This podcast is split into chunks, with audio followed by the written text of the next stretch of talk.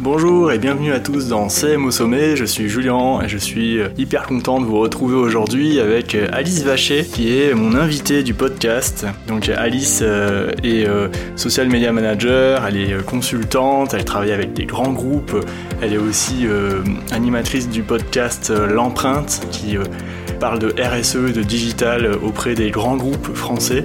Aujourd'hui, on va parler de créativité. Qu'est-ce que c'est la créativité? Pourquoi c'est important dans le community management? C'est son parcours, sa grosse boulette chez Canal+. Donc, ce qui est important c'est de savoir, c'est que Alice est complètement à contre-courant de tout ce qui se passe aujourd'hui dans le community management. Donc, pour elle, pour réussir sur les réseaux sociaux, il faut à tout prix s'en écarter. Donc, elle marche 20 km par jour. Elle se fait des balades dans lesquelles elle a le temps de penser à tout ce qui va se passer dans la journée sur les réseaux sociaux et à penser à des stratégies pour ses clients. Donc c'est un point de vue qui est hyper intéressant et elle le développe tout au long de l'interview.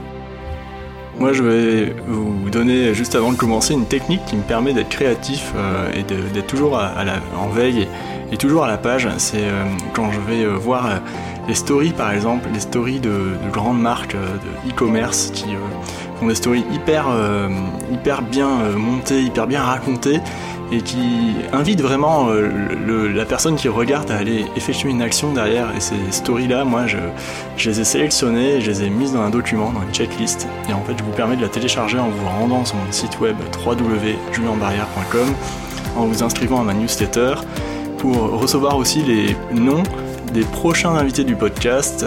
Et vous pourrez ainsi leur poser des questions, vos questions en fait, en me les envoyant à moi.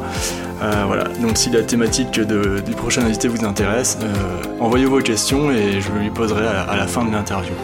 Donc vous pouvez retrouver ce podcast sur votre appli de streaming préféré, le partager dans vos réseaux. Je vous souhaite une très bonne écoute et à tout de suite. Salut Alice! Salut Julian, je suis ravie. Moi aussi, je suis hyper contente que tu aies accepté l'invitation. En fait, je tombais sur toi par hasard parce que je cherchais la thématique community management et écologie. Est-ce qu'il y avait des gens qui avaient déjà travaillé sur ces thématiques-là? C'est-à-dire comment le community management peut être au service de l'écologie ou au contraire, est-ce que le community management peut être écologique? C'est pour ça que je cherchais ces questions et je suis tombée sur ton profil sur Instagram. Ah, c'est génial. Et je ressors rapidement sur ce dont je fais, c'est génial parce que c'est à peu près mon positionnement. Donc ça me... je pense que j'ai bien bossé, je suis fière de moi. Non, du coup, oui, je suis tombé dessus. Mais après, j'étais déjà tombé sur ton compte, mais sans trop capter. Ou sur LinkedIn aussi, voilà. Donc c'est les premières questions. En fait, c'était les dernières questions que je comptais poser. Mais c'est parfait. On va commencer par ça. Comme ça, je fais format à la non-préparation. Et je... Ouais, bah parfait, ouais. Voilà, donc vous allez voir, c'est du naturel, authentique et non préparé. Voilà. Ouais, non, mais c'est clair. Et donc, tu voulais savoir quoi, en fait? Tu veux que je te fasse un peu mon parcours ou tu aimerais... Ouais, total. En fait, j'ai des questions. Alors, déjà, je vais demander, mais qu'est-ce que tu fais, tu vois? Ah là là, mystère et boule de gomme. Tellement de choses. ou rien aussi. En fait, c'est une façon de voir les choses, comme le verre à moitié plein ou le verre à moitié vide. Alors, en fait, on va dire que mon expertise... mon cœur de métier, ça va être le digital et c'est ce qui t'intéresse aussi dans ce podcast-là, tout ce qui est social media, branding, etc.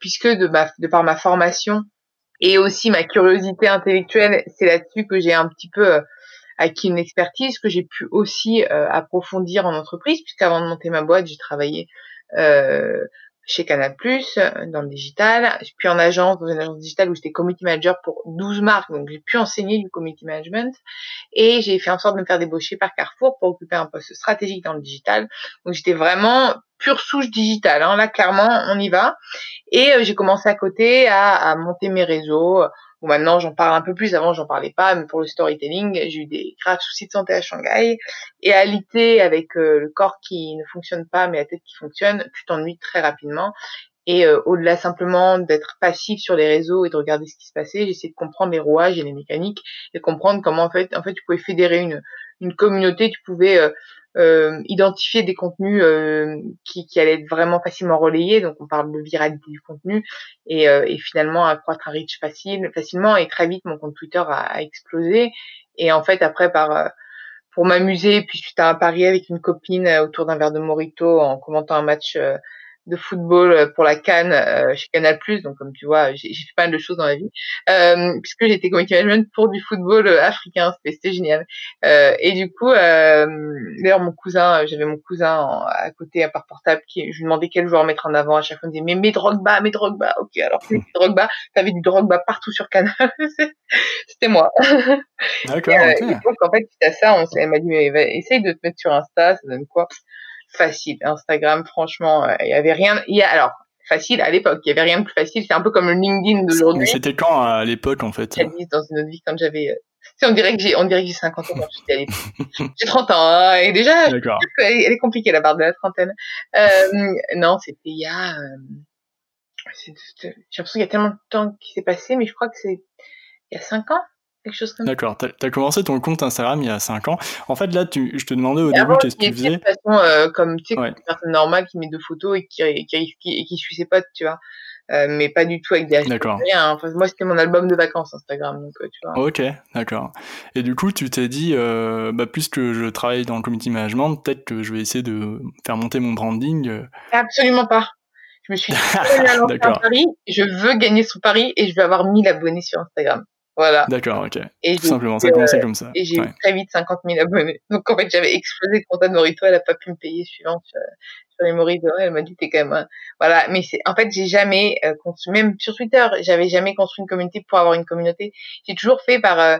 Ça m'amusait, tu sais, je suis une mateuse, moi. J'aime bien les chiffres, j'aime bien comprendre les algorithmes, j'aime bien comprendre ce qui se passe.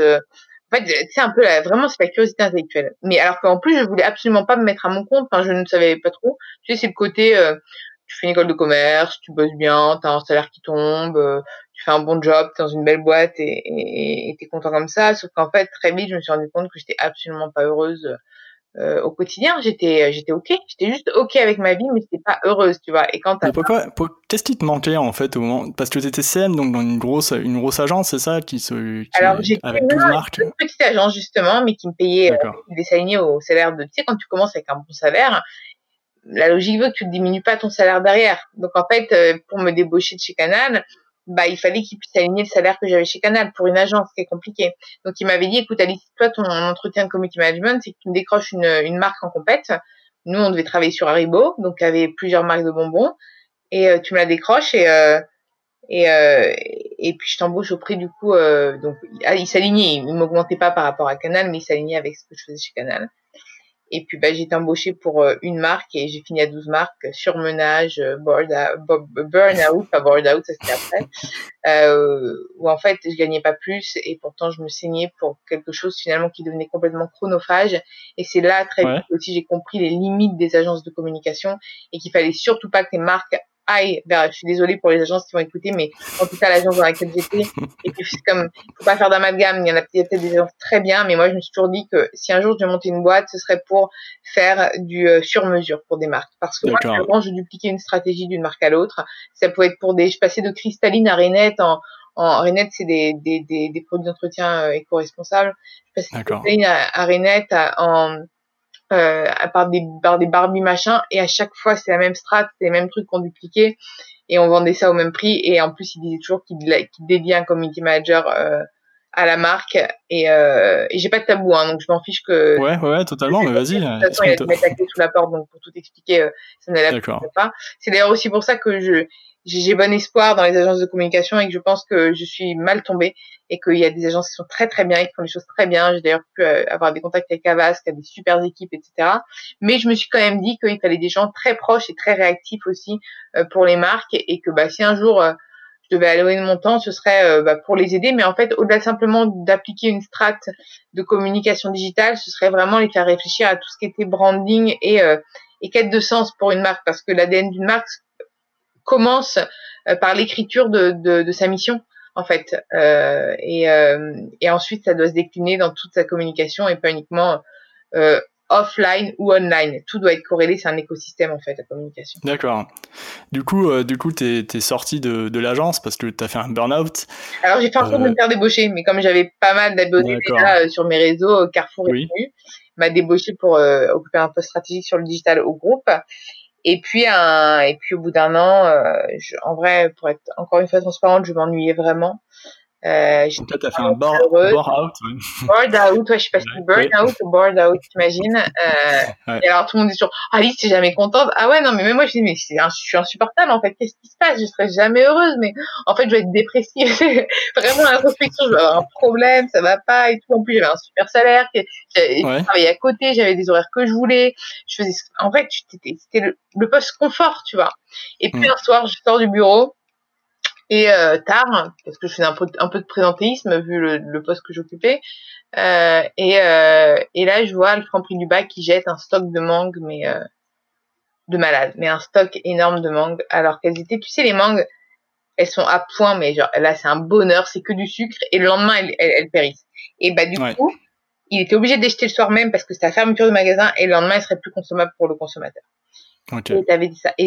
Et je lui dis, pourquoi vous faites ça? Et je pouvais pas les donner, vous pouvez pas, enfin, là, c'est un régal, c'est une, bah non, je peux pas, on peut pas les normes, etc.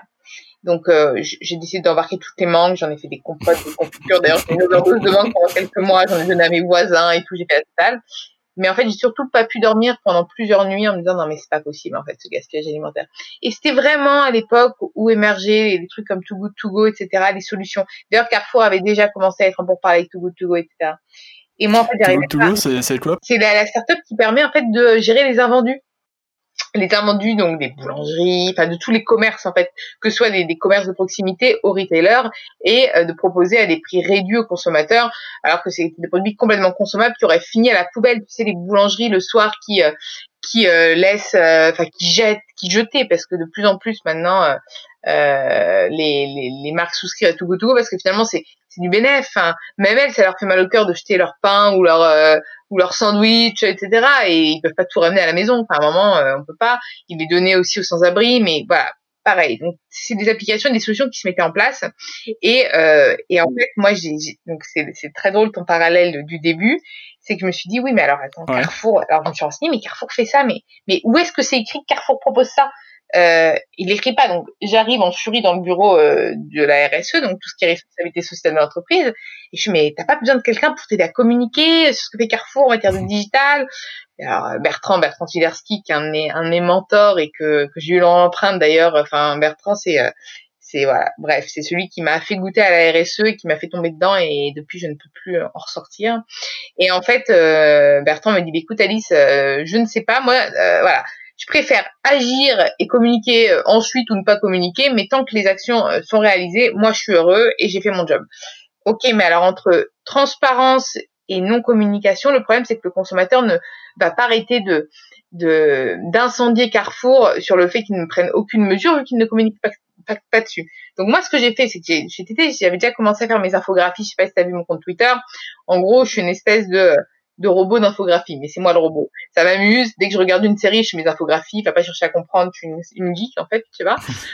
Et je fais mes infographies et ça m'amuse. Et là, je fais une infographie sur quel est l'intérêt du digital pour la RSE et de la communication digitale pour la RSE, pour valoriser les actions sans faire de greenwashing. C'est-à-dire comment tu vas expliquer ce que tu fais en matière de responsabilité sociale et environnementale avec ton entreprise, mais sans vendre ton produit ou ton service dessus. Juste expliquer tes valeurs et les sujets que tu portes. Et en quoi c'est important de le faire aussi pour la transparence et pour informer le consommateur qui doit être informé de ces mesures-là. Voilà. Et surtout quand avant tu voyais des rapports RSE qui faisaient 12 000 pages, même nous on ne lisait pas les rapports RSE, fallait trouver un angle pour communiquer. Et je lui ai proposé des trucs, et je lui ai fait une infographie, je lui ai posé sur son bureau, il devait partir en Espagne. Il me fait, écoute Alice, encore une fois, moi j'ai pas d'effectif, c'est pas possible, je peux pas, ce serait génial, mais je peux pas t'embaucher. Et il revient d'Espagne le lundi dans mon bureau, oh là là, tu me saoules, parce qu'en fait je peux plus, moi non plus, je peux pas ne pas le faire, ce que tu me proposes, et il faut qu'on le fasse, donc je vais t'embaucher au black avec mon équipe, c'est-à-dire qu'en fait le service RSE me payait une partie de mon salaire et le service digital avait tronqué une partie de mon salaire pour m'allouer du temps. Les RH se tiraient les cheveux, me disaient déjà que j'étais une start-up ambulante, que c'était pas possible, que voilà, qu'est-ce que je faisais chez voilà. Et puis en fait au moment où Alexandre Bompard est arrivé, je me rappelle très bien de son discours où il disait voilà, aujourd'hui notre cœur de sujet, ça va être le digital, la digitalisation du groupe, mais aussi la RSE. C'est voilà. Et là j'ai fait OK. La RSE, est-ce que tu peux expliquer ce que c'est en fait, à quoi ça correspond En fait, c'est la responsabilité sociale, donc tout ce qui va être inclusion, diversité, etc., et environnementale, écologie, protection de l'environnement, etc. Tu vois ? Donc, c'est vraiment tout l'engagement de la boîte, de l'entreprise sur ces dynamiques-là. Tu vois ? Et donc, c'est un peu différent de la fondation, quoique parfois, tu sais, les fondations qui vont être plus auprès des ONG, etc., mais parfois, c'est inclus aussi dans la RSE. Ça dépend en fait après de la politique RSE des marques parce que ça reste une politique. C'est à toi de la définir aussi, cette politique. Tu as quelques KPI, un référentiel qui est figé, mais à toi aussi de l'enrichir, cette RSE. Et donc bref, c'était ce qu'a dit Alexandre Bompard, et le lendemain j'étais dans le bureau de la RH en train de partir. Alors que pourtant, parce que je me suis dit, ok, si je suis sur les enjeux si mon cœur de métier est aujourd'hui et qu'une solution à la problématique et aux enjeux actuels des entreprises, je dois faire quelque chose. Et je suis partie, j'ai rejoint sur un coup de tête une start-up, Zei, qui est le futur Yuka de la RSE pour les entreprises, notamment. C'est-à-dire que c'est une application qui permet de scanner les engagements des entreprises en toute transparence. Donc comme ça, ça leur évite de devoir balancer un discours partout sur ce qu'ils font. Là, tu scannes l'entreprise et tu sais exactement ce qu'elle fait en fonction de ses KPI, ce qu'elle prévoit de faire dans les futures années, etc., sur ses engagements et comment elle arrive à se. Du coup, t'as fait quoi pour Zei ? T'as fait une stratégie digitale, par exemple ? Alors, j'étais CDO pour Zei. C'est-à-dire que j'étais fait du digital, je les ai digitalisés, je les ai tous formés aux réseaux sociaux. J'ai fait mon cœur de métier, mais pour valoriser une start-up de la green tech. D'accord. Et du coup, par exemple, sur Zei, comment la stratégie digitale, comment tu l'as créée, social media, quelles étaient les étapes par exemple pour créer du contenu, je les ai formés le community manager à animer les réseaux sociaux, je les ai formés à davantage communiquer, incarner leur propre ADN, le PDG je l'ai formé à la communication. En fait, tu sais quoi, j'ai tâté le métier que j'ai proposé après dans mon entreprise chez Zei, c'est-à-dire le côté accompagnement d'une petite pépite pour qu'elle puisse se valoriser et derrière lever des fonds, tu vois, pouvoir en fait se vendre. Et j'ai quitté Zei, et c'est resté mes clients pendant 1 an et demi parce que j'ai compris qu'en fait j'avais pas qu'une start-up à aider.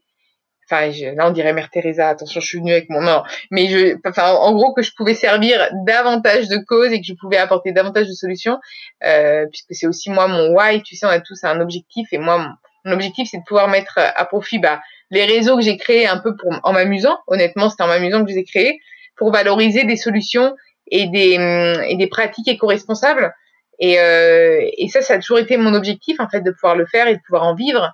Et donc en fait j'ai quitté Zei pour les avoir toujours comme clients, mais pour pouvoir après travailler davantage avec d'autres types d'acteurs. Donc il y en a qui sont pas forcément green et éco-responsables, et j'ai aussi beaucoup de VIP que j'ai coachés sur du digital et sur de la RSE. J'ai eu beaucoup de sportifs de haut niveau aussi, mais mon cœur de métier, ça reste vraiment les startups de la green tech que j'essaye de faire décoller sur les réseaux quand vraiment je crois dans les solutions, sans forcément, et sans avoir de part nulle part. J'ai pas de part dans aucune des startups que j'accompagne, tu vois. Sur les startups de la green tech que tu essaies de faire décoller, comment tu fonctionnes en termes de process ? Eux, ils ont besoin d'une stratégie, ou tu dis direct, voilà, je vais vous montrer sur. Et comment on fait pour quelles sont les étapes en fait pour créer une stratégie Après, ça, c'est mon plan d'étape. Là, je vais pas te vendre ma prestation. Non, c'est sûr, mais tu vois, si tu pouvais donner 2-3 grandes lignes, tu vois. Tu fais un audit complet de leur présence, tu fais des recommandations sur chaque, 1, 2, 3 sur chaque réseau social, avec les KPI, tu vas un peu plus loin dans le growth hacking et dans la façon de créer du reach et de la notoriété, puisque ça, je l'ai mis à profit. Et ça, forcément, en général, les agences, elles savent pas faire. Elles ont des outils pour... J'ai jamais utilisé un seul bot sur aucun réseau social. Hein. Donc, on peut très bien le faire à la mano pour faire grossir ses communautés, créer de l'engagement. Hein. Donc, c'est ça. Et c'est aussi là que il y a la plus-value. Et puis après, il y a aussi... elles ont aussi dans le package... moi, je les mets en avant sur mes réseaux. Du coup, toi, tu fonctionnes avec une équipe ou toute seule ? Là. Nope, toute seule pour le moment. Et je crois que j'ai envie de rester toute seule pour pouvoir voyager et travailler depuis de la Piazza Navona. Et alors, attends, ça fait pas du tout green, là, je me rattrape parce que tout le green qui m'écoute, je préviens. Souvent, c'est paradoxal. Hein. eux, mais pas moi. Et pas moi. Moi, je bouge, je fais tout à pied, donc sauf pour aller en Italie. Mais quand je vais quelque part, j'y reste. C'est-à-dire, par exemple, là, je vais animer une conférence à Biarritz sur la protection des océans. J'ai pas pris de vacances cet été, mais du coup, je vais rester surfer à Biarritz. Parce que je profite du fait que j'y aille pour rester un peu sur place. Okay. Donc, j'essaye vraiment. En fait, et d'ailleurs, comme ça, je prévois jamais où je pars. Bah, c'est aussi mon côté un peu indépendant. Voilà, famille, pas de famille encore pour pouvoir rester où je, voilà, où je pars. Et puis, ça me permet de découvrir la France aussi au gré de mes aventures professionnelles. Okay. Et comme j'ai un peu de potes un peu partout en France, voilà, je reste. Et pour les réseaux sociaux, toi, donc tu t'es une communauté assez importante sur Twitter, sur Insta, sur LinkedIn. Tu disais tout à l'heure que tu avais repéré quels étaient les contenus les plus viraux. Du coup, si tu pouvais donner un conseil à une entreprise qui voudrait, je sais pas moi, percer un peu sur Twitter ou sur Insta, en fait, est-ce que tu aurais un conseil à leur donner pour engager leur communauté ou pour quel type de contenu ils pourraient s'aventurer ou comment faire en fait pour, par exemple sur Twitter, tu vois. Sur Twitter, c'est un réseau, moi dans mon travail, qui est un peu particulier pour certaines entreprises avec qui je bosse parce que souvent les gens pensent qu'il y a beaucoup de presse, de RP dessus ou de journalistes ou d'institutionnels. Ils disent que c'est un réseau hyper réactif. Mais sur Twitter, quel type de contenu fonctionne ? Enfin, toi, comment tu fais sur Twitter pour générer de l'engagement ? Est-ce que tu réponds à tous les commentaires un par un ? Alors, moi, déjà, c'est impossible. Je ferme mon compte Twitter. Je reviens, j'ai plus 20 à chaque fois, donc j'ai déjà plus les notifs, moi. Ouais. Tellement je suis mentionnée dans les trucs et des trucs comme ça. Je suis dans le top 10 de France sur quasiment plein de classements. Donc c'est impossible. Moi, déjà, je regarde pas mes notifs, pour tout à fait honnête. Ok, ça c'est, pour toi, est-ce que ça, c'est un enseignement, c'est important ou pas, ne pas regarder ses notifs? Ah non, bah non, mais tout le monde n'a pas ma taille de compte. Oui. En fait, le problème, c'est que j'ai pas, c'est ça que moi, j'ai pas mettre mon cas perso, j'ai pas le donner pour, enfin, le prendre pour exemple pour une marque qui commence. Déjà, il faut qu'elle crée du contenu pertinent et du contenu surtout qui va être facilement viral. C'est la viralité, la force de Twitter. Se dire, je crée une infographie parce que cette infographie, on va pouvoir la retweeter, on va pouvoir se l'approprier, on va trouver que c'est pertinent. Il faut un peu de fun, il faut des chiffres clés, il faut des chiffres d'actualité, il faut de l'actu chaude, il faut des choses que les gens ont envie de partager. Raconter qu'on a participé à cet événement-là, oui, c'est intéressant, mais personne n'a envie de retweeter ça, tout le monde s'en fout de ton événement. Non mais, ouais. Tu vois. Donc ce qu'il faut, c'est pouvoir, dans ton feed, pouvoir parler de pas mal de sujets, pouvoir dire, bon bah, je suis aussi expert sur mathématiques, donc moi par exemple je vends des boulons. Voilà, cet exemple-là, le truc qui revient. Mais écoute, je vends des boulons, et ben je vais être référent sur les boulons. Donc je vais avoir tous les chiffres clés de la vente de boulons en France, aux États-Unis. En quoi le boulon est le nouvel achat 2020. Aucune idée de pourquoi, mais je ne sais pas. Tu as trouvé. Et tu as trouvé des choses, en fait, des actus chaudes. Et comme ça, toutes les personnes qui auront besoin de se sourcer sur des informations sur le boulon, paix à ceux qui vendent des boulons, c'est compliqué. Savent qu'ils peuvent te suivre, en fait. Tu es leur expert. D'accord. Et c'est pour ça que la première chose que je dis à une marque, etc., c'est sur quelle thématique elles vont organiser et articuler l'écosystème de tout l'écosystème, tous les réseaux sociaux pour être ultra identifiables sur leur thématique. Demain, si on tape réseaux sociaux femmes, je sais pas, hein, j'ai envie de tester réseaux sociaux femmes. Mon rêve, enfin, moi, ce serait RSE, mon rêve, hein, mais c'est pas du tout plus connu. Réseaux sociaux femmes, mais moi, je suis biaisée, on tape tout de suite Alice Vachet, ça pas du tout. Voilà, le rêve ultime, c'est que, on tombe sur toi. D'accord. Voilà, okay. C'est que, du coup, derrière, tu vends, mais tout ce que tu veux, c'est de l'inbound marketing. D'accord. Les réseaux sociaux, c'est la clé du marketing. C'est là-dessus que tu vas pouvoir, susciter le maximum d'engagement, de signaux faibles, etc. Est-ce que tu peux fonctionner pareil sur Twitter et sur Insta, tu vois? Si t'es une entreprise de boulons, on reprend, si tu vends des boulons sur Insta, si tu mets des chiffres, est-ce que ça va forcément fonctionner? Tu mets quoi en story, tu vois? Non, mais tu dupliques surtout pas un contenu d'un réseau à l'autre. Ça, c'est encore l'erreur numéro 2 que tout le monde. Ils font du LinkedIn, du Twitter et du Insta pareil. Tous les consultants là en digital, etc., qui disent moi sur Insta j'y arrive pas, etc. Non mais mec, c'est normal que si tu mets ton offre sur Insta, personne n'a envie de voir ça, t'as envie de voir du contenu sympa. Moi, je mets ma tête sur Insta, quoi. C'est pas le truc le plus fun, hein, mais t'es obligé. Et dès que je te mets des aubergines, tout le monde n'a rien à foutre. Pourquoi t'es obligé de mettre ta tête sur Insta, par exemple? Pourquoi c'est plus intéressant de mettre sa tête? Eh ben, parce que les gens sont là pour ça. D'accord. Tu t'adaptes à la demande Instagram. Et si t'as pas, mais t'as pas besoin du coup d'être sur Insta si t'as pas d'idée de contenu. T'es pas obligé de mettre une tête, hein. Moi, je sais que de plus en plus, je vois que quand même les posts où je vais réussir à vraiment tourner autour des sujets RSE sans forcément être dessus, ça a du reach. Mais dès que tu mets ta tête, ça te ferait ma différence de reach d'une photo à l'autre. Je te mets une aubergine, j'ai 500 likes, je te mets ma tête, j'ai 2000 likes. Et, bon, bah, super, au moins, je te mets une aubergine. Pour une entreprise de boulons, si tu mets un boulon, et bah, tu peux trouver. Non, mais attends, tu peux trouver des trucs. Mais là, en fait, en disant ça, je suis en train de imaginer une post Instagram. Ouais, mais vas-y, dis-moi. Tu peux créer l'histoire du boulon. Tu vois, genre un truc fun. Tu te mettrais sur du fun. Je sais pas, tu prendrais un DA, tu ferais plein de contenu super sympa avec un peu un storytelling assez sympa de Monsieur le Boulon, je sais pas quoi. Et ça peut être trop drôle. Tu vas me faire des gifs boulons. Je sais pas, tu fais plein de trucs. En fait, c'est la créativité, c'est la clé. D'accord. Tu vois? Il faudra surtout pas aller regarder ce que font les autres entreprises de boulons. Parce que, bah, c'est pas ça. Toi, c'est ce que tu veux donner. Et en fait, c'est ça aussi mon métier, c'est de pouvoir accompagner les marques sur la créativité, sur l'audace. J'ai envie de dire, mais attends, mais je peux pas vendre des boulons sur Instagram. Mais bien sûr que si. Tu peux même les vendre sur TikTok si tu veux. Ouais. Et en fait, c'est, ils ont peur. Ils se disent, mais non, on peut pas faire ça. Ah bon, pourquoi? C'est écrit où qu'on peut. Mais est-ce que c'est pas par rapport à une cible ou un truc comme ça, tu vois? Genre, les gens qui achètent des boulons, bon, c'est dans les quincailleries, c'est sûr. Et finalement, moi j'étais la première à dire ça. Toujours à dire oui, il y a des cibles et tout, sauf que finalement tu peux choper tes cibles par n'importe quel canal. Il suffit que l'enfant ait regardé ça sur Insta, qu'il en ait parlé le soir à ses parents, et que le lendemain le père veut chercher des boulons et qu'il se dit mais en fait j'ai entendu parler de ça. Ah bah ça, tu vois. En fait finalement c'est encore une fois l'inbound marketing. Plus tu vas créer de contenu. De toute façon le contenu est roi et ça on le sait. Sauf qu'à chaque fois les gens créent du contenu, ils le gardent et s'assiedent dessus et je sais pas ce qu'ils font avec ça. Non mais communiquer. Reprenez-le, reformatez-le, mettez à jour les chiffres, parce que c'est forcément un chiffre chaud, actu du jour, chiffre de 2016, on s'en fout du chiffre de 2016. D'accord, donc toi, quand tu... Par exemple, le boulon... non, mais en fait, ce que tu dis, c'est que par exemple... Par des entreprises de boulons suite à ça, tu vas pas comprendre. Non, mais attends, en fait, sur le fil Instagram, tu mets des photos de boulons, mais... Sur le fil Insta, en fait, le fil story, comment tu fais pour différencier story et fil Insta? Toi, par exemple, toi, sur ton feed à toi, tu mets des photos de toi, mais en story, tu fais des choses complètement différentes. Bah, bien sûr.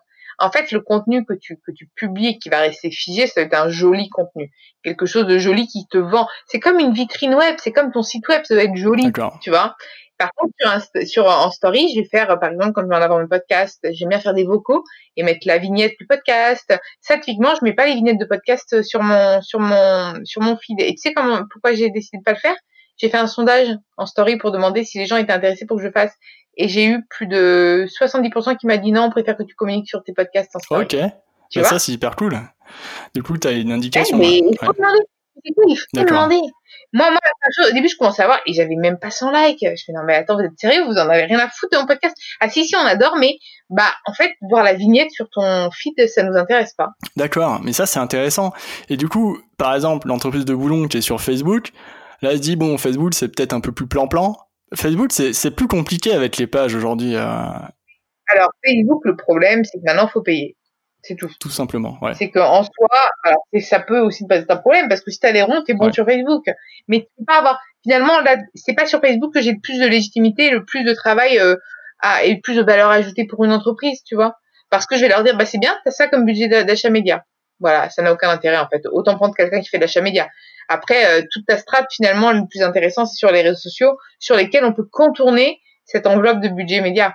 Parce qu'aujourd'hui, même si t'es super bon sur Facebook en termes de com, c'est pas vu parce que t'as pas mis un billet dessus. Ok, donc l'entreprise de boulons, elle a 0 € de budget média. Elle se dira, bon ben... Et bah, tu la mets sur Insta, à fond. Pardon? Tu la mets sur Insta, tu la fais décoller sur Twitter, et avec un peu d'audace, une bonne strat, tu la mets sur LinkedIn, pareil, l'algorithme LinkedIn est tellement biaisé, est tellement facile. C'est ça que les influenceurs sur LinkedIn. L'algorithme LinkedIn... Il est facile, alors je peux te le dire. T'as juste à commenter ta propre publication 2 jours après, ça remonte. Le nombre de publications que tu vois qui dure 3 semaines, d'ailleurs, faut qu'ils arrêtent parce que les gens on va dire, s'auto-congratule, être bon sur LinkedIn, mais tout le monde peut être bon sur LinkedIn, c'est facile. Mais toi tu as 18 000 abonnés sur LinkedIn, donc t'es carrément... Non, c'est pas des abonnés, c'est des connexions. D'accord. C'est-à-dire que j'ai accepté d'être connecté à eux. Ils sont aussi abonnés, ils sont autant abonnés à moi que je le suis à eux. Donc, c'est pas du tout un réseau social d'influence, LinkedIn, c'est d'ailleurs un réseau social de connexion. Ok, donc ça veut dire, en fait, du coup, LinkedIn, pour toi, la clé, c'est de répondre sur son commentaire, par exemple, pour... Non, mais la clé sur LinkedIn, c'est, franchement, c'est biaisé. Hein. D'ailleurs, c'est un peu les gens qui parlent un peu trop d'eux sur LinkedIn, finalement. Parce que c'est facile, toi, tu penses que c'est un réseau qui est pas... Par exemple, pour l'entreprise de Boulon, LinkedIn, il faut qu'il y soit, c'est facile, donc autant y être. D'accord. Moi, j'aime pas trop parce que comme j'ai la chance d'avoir des gros réseaux à côté, j'ai pas besoin. Mais je pense que si j'avais pas mon Insta et mon Twitter, je m'amuserais sur LinkedIn. C'est ça que j'en parle avec. Ça peut paraître un peu prétentieux. C'est pas du tout prétentieux. Faut pas le prendre comme ça. C'est plus que les gens sur LinkedIn me font rire parce que du coup, moi, je vois tout le temps les mêmes publications parce que les gens ont compris que si likaient ou commentaient un peu après, ça remontait et que du coup il y avait plus de likes et que parfois ils tapent en 10 000 vues et ils disent ah mon Dieu je suis influenceur, c'est un truc de fou. Ouais, mais en fait ta publi elle est remontée dans mon feed toute la semaine quoi, donc voilà, enfin tu vois ou pas, ce que je veux dire c'est un peu biaisé quoi. Et d'ailleurs je pense qu'ils vont le changer leur algorithme. Okay. C'est intéressant ça de savoir ça. Mais alors sur LinkedIn il y en a des consultants qui disent que le format carousel par exemple c'est intéressant. Est-ce que toi, tu penses que c'est une question de format ou... Non, même pas, quoi. La vidéo, par exemple. La vidéo est partagée peut-être 20 fois plus, ils disent, sur LinkedIn que d'autres formats. J'ai encore me faire taper sur les doigts, mais les grands dogmes comme ça. Alors, je pense que la taille d'image est top. Ce nombre de caractères est incroyable. Et ce hashtag est fou. J'y crois absolument pas. Toi, ce qui compte pour toi, c'est quoi, en fait, au fond ? De rester soi-même. Franchement, c'est ça. La personne qui a envie de voir tes publications et de te suivre, elle ira chercher des publications, elle ira te voir. Ok. Et en fait, c'est pour ça qu'il faut de la base, c'est savoir, encore une fois, ton sens. Qu'est-ce que tu veux donner comme sens à ton entreprise, à ta marque ? Pourquoi est-ce que tu veux que les consommateurs viennent consommer ce boulon-là ? Pourquoi est-ce que si tu veux acheter un boulon, c'est ton boulon ? Et peu importe finalement la com. Alors on va dire oui, mais Alice, comment d'abord je vais me faire connaître vu que je suis inconnue au bataillon ? On va d'abord un petit peu booster, on va créer des trucs sympas, du contenu sympa. On va le faire remonter comme il faut sur LinkedIn, comme j'ai expliqué là juste avant en commentant, sans être prétentieux, sans l'autocom. Alors encore une fois, j'ai souvent ce type de remarque, mais toi c'est facile, t'as juste à partager ce qu'on dit sur toi, c'est ce qui est en soi, ce qui est vrai. Mais oui, moi comme personne, comme il y a peu, comme les gens créer peu de contenu, du coup dès que j'en ai, moi j'aime bien le partager. Comment je fais ? Et faut le faire au tout début, mais de façon un petit peu masquée. Parfois tu republies juste, t'as pas besoin de raconter ta life en commentaire pour dire oh là là j'étais ravie d'intervenir en tel truc. Un peu d'humilité. Tu peux simplement republier l'article comme voilà. Tu le mets à dispo. Oh là là, j'étais ravie d'intervenir au 6e truc et c'était génial. Et ravie d'être avec vous et de vous compter parmi nous. J'ai l'impression qu'on est tous devenus, tu vois, d'ailleurs, moi, dès qu'il y a un interview qui paraît, je dis tout à la marque, par contre, je te préviens, je ne communiquerai pas de façon personnelle sur les réseaux. Je partagerai avec grand plaisir, mais je ne communiquerai pas. Tu sais, au téléphone, l'autre jour, on discutait, et tu es aussi coach pour des CM en entreprise. Non, coach de... tu travailles les entreprises et tu manages leur équipe de CM à distance. Donc, tu leur crées leur stratégie et tu dis aux CM comment il doit, par exemple, travailler selon la thématique de l'entreprise. Et tu disais de dire au CM de ne pas trop regarder les stories ou tout ce qui se fait. Je sais pas si tu te rappelles. Oui. De pas perdre trop son temps sur toutes ces créations de contenu, tous ces contenus qui sortent sur Reels, sur Story, tout le temps en permanence. Et du coup, pourquoi, en fait, tu m'avais dit ça ? Mais en fait, le problème, c'est qu'on a tendance, sinon, à reproduire la même chose. Et encore une fois, c'est compliqué de se créer son propre ADN quand on a trop de messages et de signaux externes, tu vois. Ça part, en fait, la base de toute communication d'abord, c'est vraiment cet ADN de marque. Et souvent, les gens commencent d'abord, les gens, les entreprises et même les personnes, d'abord à communiquer sans savoir exactement où ils veulent aller. tu crées du contenu en fonction du sens que tu donnes à ta marque, tu vois. Et c'est pour ça maintenant que j'ai carrément étoffé mon offre là chez Lisenco et qu'aujourd'hui je propose surtout un accompagnement sur tout ce qui est RSE et tout ce qui est quête de sens, parce qu'aujourd'hui une marque ne peut plus se définir sans pendant RSE éthique. Et ensuite, comment est-ce qu'on va pouvoir articuler toute cette communication pour vraiment valoriser ce sens aussi. Et le CM justement qui va commencer, à qui je vais dire maintenant, regarde pas trop de story. Alors c'est faux. Alors il y a un côté qui est faux parce qu'il faut quand même qu'il puisse être créatif. Je vais plutôt dire développe ta créativité. D'accord. Un truc qui développe ta créativité. Pas forcément sur Instagram. Moi, tu sais comment je développe en marchant 20 km par jour. Parce que j'ai le temps de penser et de réfléchir. Prends du temps. Pose-toi, réfléchis, trouve des idées, regarde des films, lis des bouquins. C'est pas forcément Instagram qui va t'apporter ta créativité. Moi, je suis personne quasiment sur Insta. Enfin, tu vois. Alors après, il faut quand même se tenir au courant. Donc là, c'est une question de veille et de benchmark des algorithmes, etc. C'est le travail. Sur ta veille, tu l'as fait sur un outil particulier ou? Non, j'ai mis un Twitter. Il y a le blog du modérateur qui est souvent un blog qui est assez mis à jour là-dessus. Voilà. Moi, j'aime bien. Pas besoin d'avoir 12 000 de sources. C'est assez fiable, celui-là. Mais c'est important tous les jours de faire une veille. Au moins, savoir s'il n'y a pas de nouveautés, de nouvelles outils qu'on peut utiliser. Peut-être trouver 2-3 comptes inspirants. Alors, je te dis ça, mais j'en ai pas des masses non plus. À l'époque, jadis, encore une fois, je vais dire, enfin, j'ai 50 ans, je me dis, Oasis, t'avais un très bon community manager, il faisait pas mal de choses super bien et c'était assez inspirant. Aujourd'hui, tout peut t'inspirer en fait. D'accord. En fait, pour toi, ce que tu es en train de me dire, c'est que un des secrets pour être un community manager créatif, le community manager doit être créatif, selon toi, ou pas obligé? Ah bah bien sûr. Ah, moi, c'est la clé quand je recrute des community managers. Premier test, c'est la là c'est la question critère sur comment tu recrutes. Donc la créativité, comment tu la mesures? Comment tu testes la créativité d'un community manager? Je me rédige un post sur un sujet et je teste. Et quand c'est trop, mais en plus ils savent souvent à qui ils ont affaire. Hein. Et parfois je me dis mais c'est fou quoi.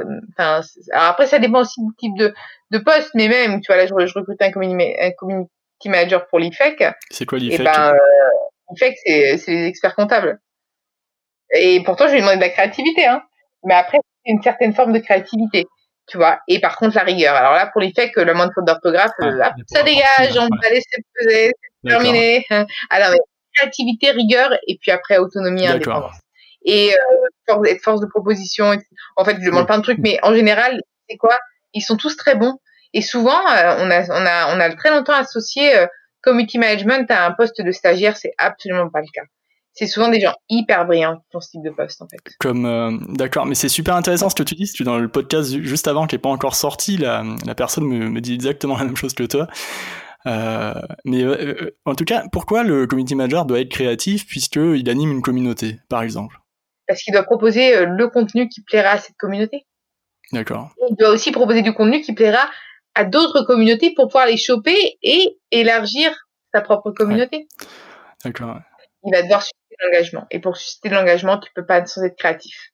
D'ailleurs, l'influence, à la base, c'était des créateurs de contenu.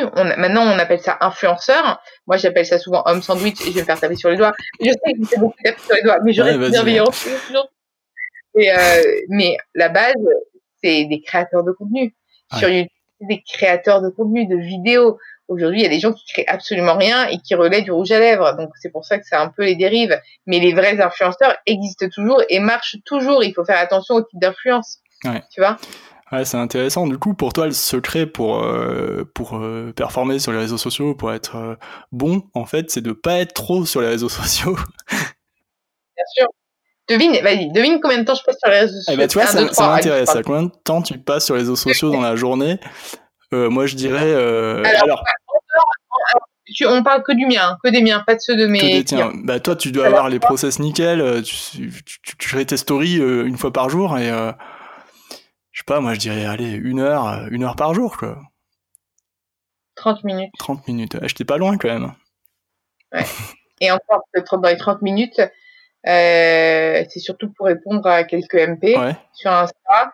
et repartager les tweets ou créer un ou deux tweets dans la journée. Mais alors, du coup, tes publications, tu les penses avant, c'est ça? C'est genre... Non, jamais. À l'instant T. Je sais, mais je suis très intuitive. Et d'ailleurs, c'est pour ça que j'ai surpublié plein d'infographies qui disaient « Voici les heures de tweet incroyables ». Donc, tu vois, t'avais 18h et moi, je te balançais ça à minuit. Et t'as tout le monde qui me disait « Mais Alice, fais ce que je dis, fais pas ce que je fais quand même ». Ouais, absolument. Mais je trouvais que cette infographie était super à me partager à minuit. Sauf que tu vois, moi, ma communauté est éduquée sur Twitter. Et en gros, les tweets vers minuit, il y a un super reach parce qu'ils sont habitués. Parce qu'en fait, c'est l'heure à laquelle je suis souvent... devant un truc, et du coup je suis sur Twitter, et c'est à ce moment-là que je trouve du contenu qui m'intéresse et que je le partage. Ok. Sur Twitter, tu partages du contenu. Quand tu dis que tu partages, tu retweets ou tu crées un contenu? Alors, soit je retweet, soit je tweet en mettant la source, soit je publie mon propre contenu, mais celui-là, il est programmé directement via mon blog. Tu vois? D'accord. En général, mes propres infographies, elles sont directement mises en ligne. Ok, ouais, c'est le flux RSS. D'ailleurs, tu utilises un outil spécifique. Quel outil tu conseilles, toi, pour les... J'aime pas les outils. Et même quand j'étais en agence, on me mettait au-dessus et je ne le mettais pas. Je faisais tout toute seule. J'aime bien, en tout cas. J'aime bien un petit tour, mais après, encore une fois, c'est parce que je suis comme ça. Donc, souvent, on me demande des outils, donc je leur donne les best practices, les outils à utiliser, il y a au-dessus, il y en a plein de bons outils. Ouais. Et le mieux, c'est de faire soi-même, en vrai. Pourquoi c'est mieux de faire soi-même, à ton avis? Parce que tu sais exactement ce que tu fais, tu peux faire du growth hack tout de suite, interagir tout de suite avec les personnes, je sais pas. Mais ça veut dire que tu peux pas répondre à tous les commentaires, en fait, par exemple. Si t'as 100 commentaires sur une publication. Bah, non, mais ce qui est rare est précieux, non? C'est sûr.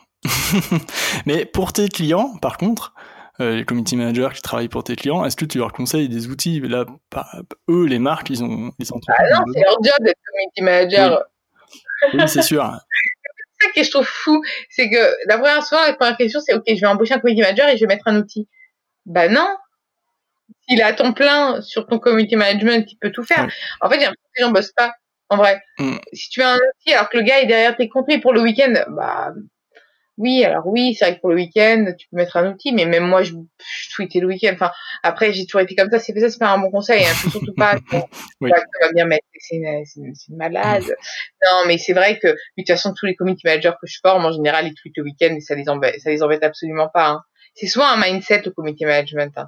Ok, donc du coup, tu dirais, alors, community manager, il doit quand même être créatif.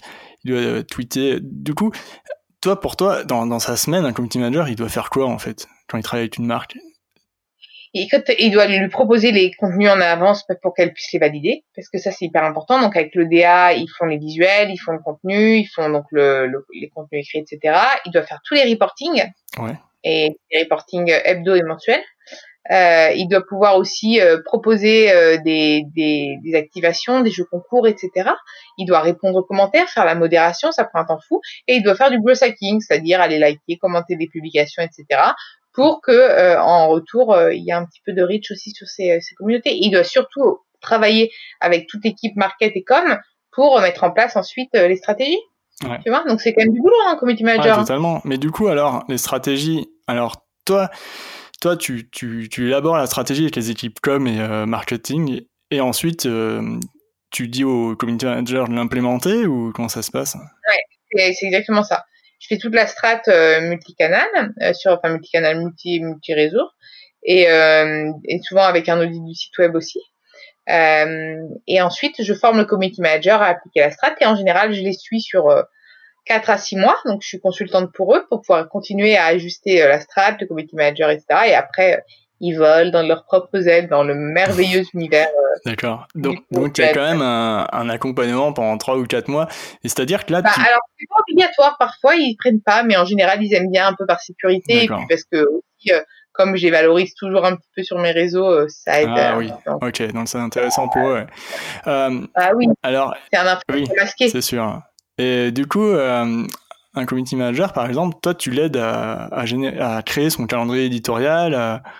Tout à fait. Alors, je vais l'aider. En fait, en gros, il le crée. Ensuite, il le voit avec moi une fois par semaine quand j'accompagne. Donc là, c'est par accompagnement.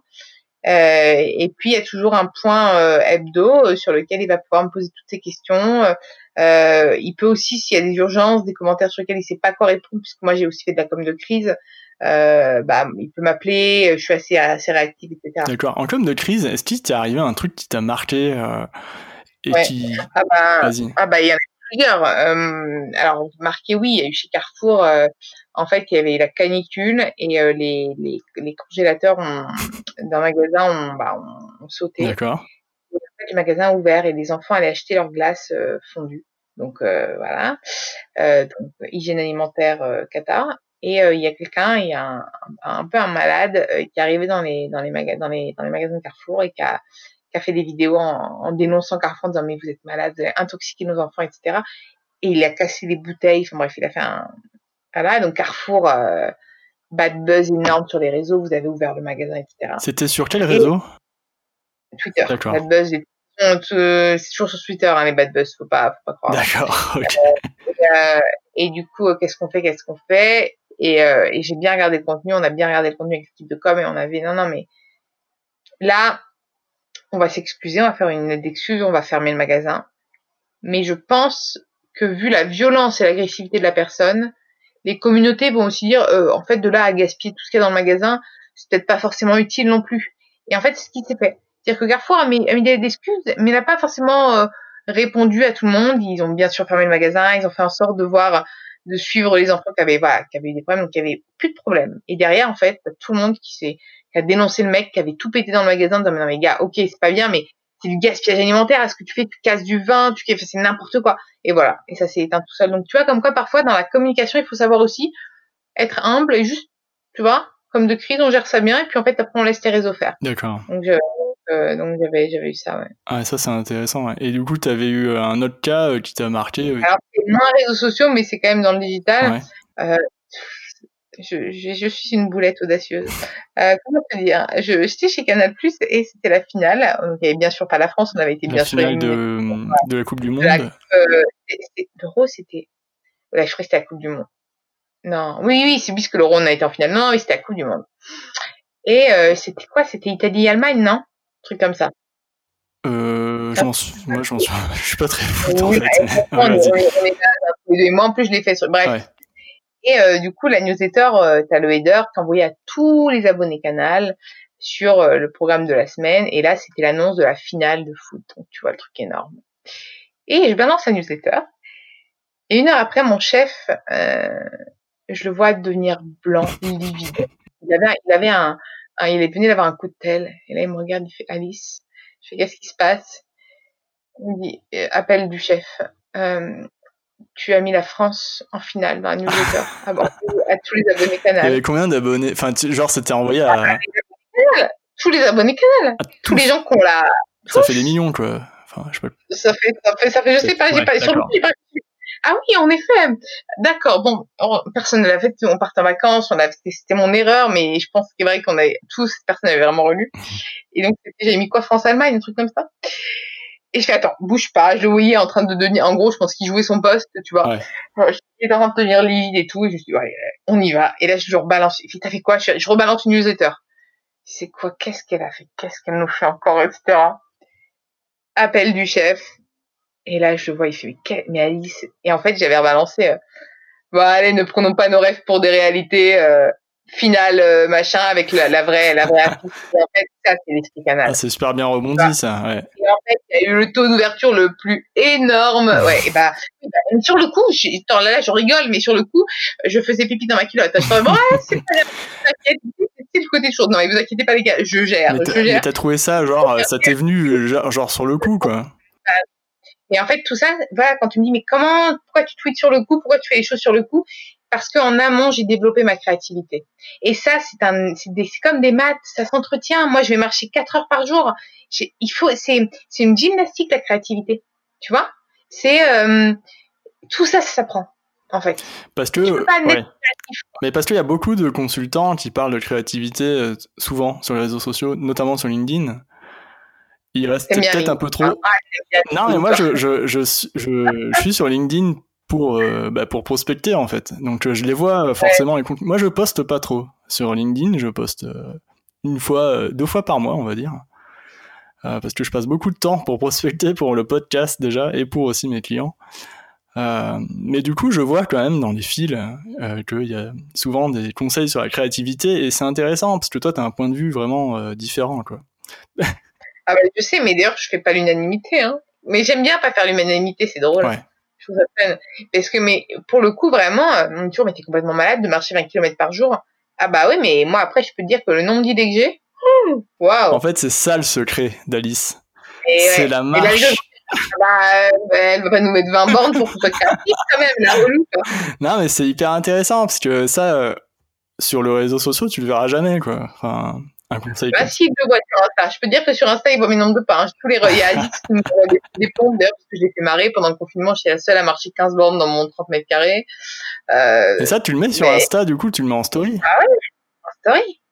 Ouais. Je cours avec, je suis ambassadrice Paris 2024 et la Coupe du Monde de rugby 2023. Donc, t'as Fourcade qui me suit, je sais pas si tu me dis, mais tu es plus de sport que moi. C'est pas normal. Je fais, je suis créative. Je développe ma créativité, je cultive ma créativité. Ok, bon, bah, très bien, écoute. Bah, c'est chouette. Du coup, moi, écoute, là, je t'ai posé toutes les questions et je trouve que là, c'était intéressant l'échange. J'ai réussi à rebondir sur tout ce que tu as dit, donc, c'est chouette. Ah, bah, franchement, mais j'ai adoré. Je trouvais ça super sympa comme angle en plus.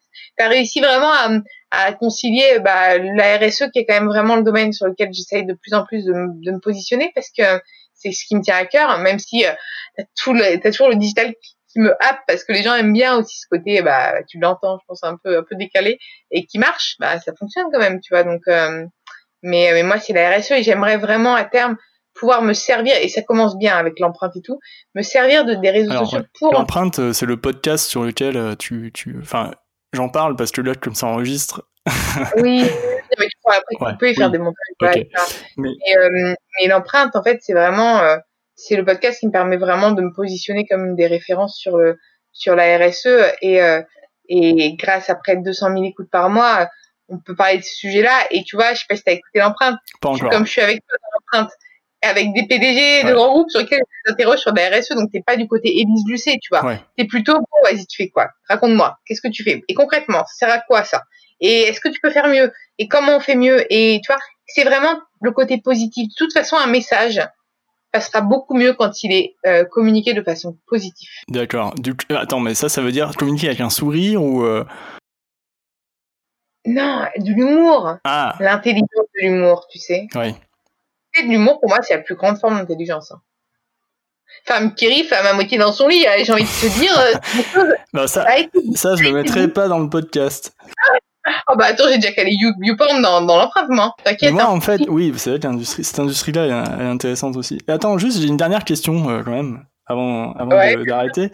Est-ce que, selon toi, tu vois, on disait, est-ce que le community management, enfin, le digital peut servir la cause écolo, là, tu m'en parles avec les RSE et tout, mais est-ce que le community management, la pratique du community management, c'est-à-dire créer des contenus, faire des vidéos, des stories, des machins, est-ce que ça peut être écologique ou ça pollue à fond?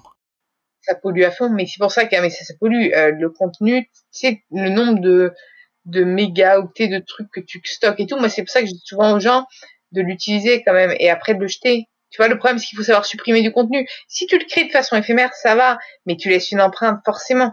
Et là, justement, moi, j'ai envie de me rapprocher des solutions digitales pour comprendre comment est-ce que tu peux optimiser ta communication. C'est pour ça, moi aussi, que je réduis mon temps d'écran et tout. D'accord. Ouais, ça, c'est vrai que c'est hyper... c'est écolo comme pratique, réduire son temps d'écran. Mais... Franchement, moi, c'est ça, quand on dit, mais tu passes 4 heures à marcher comme ça, à écouter des podcasts que j'ai enregistré, donc comme ça, qui sont pas en débit wifi, etc.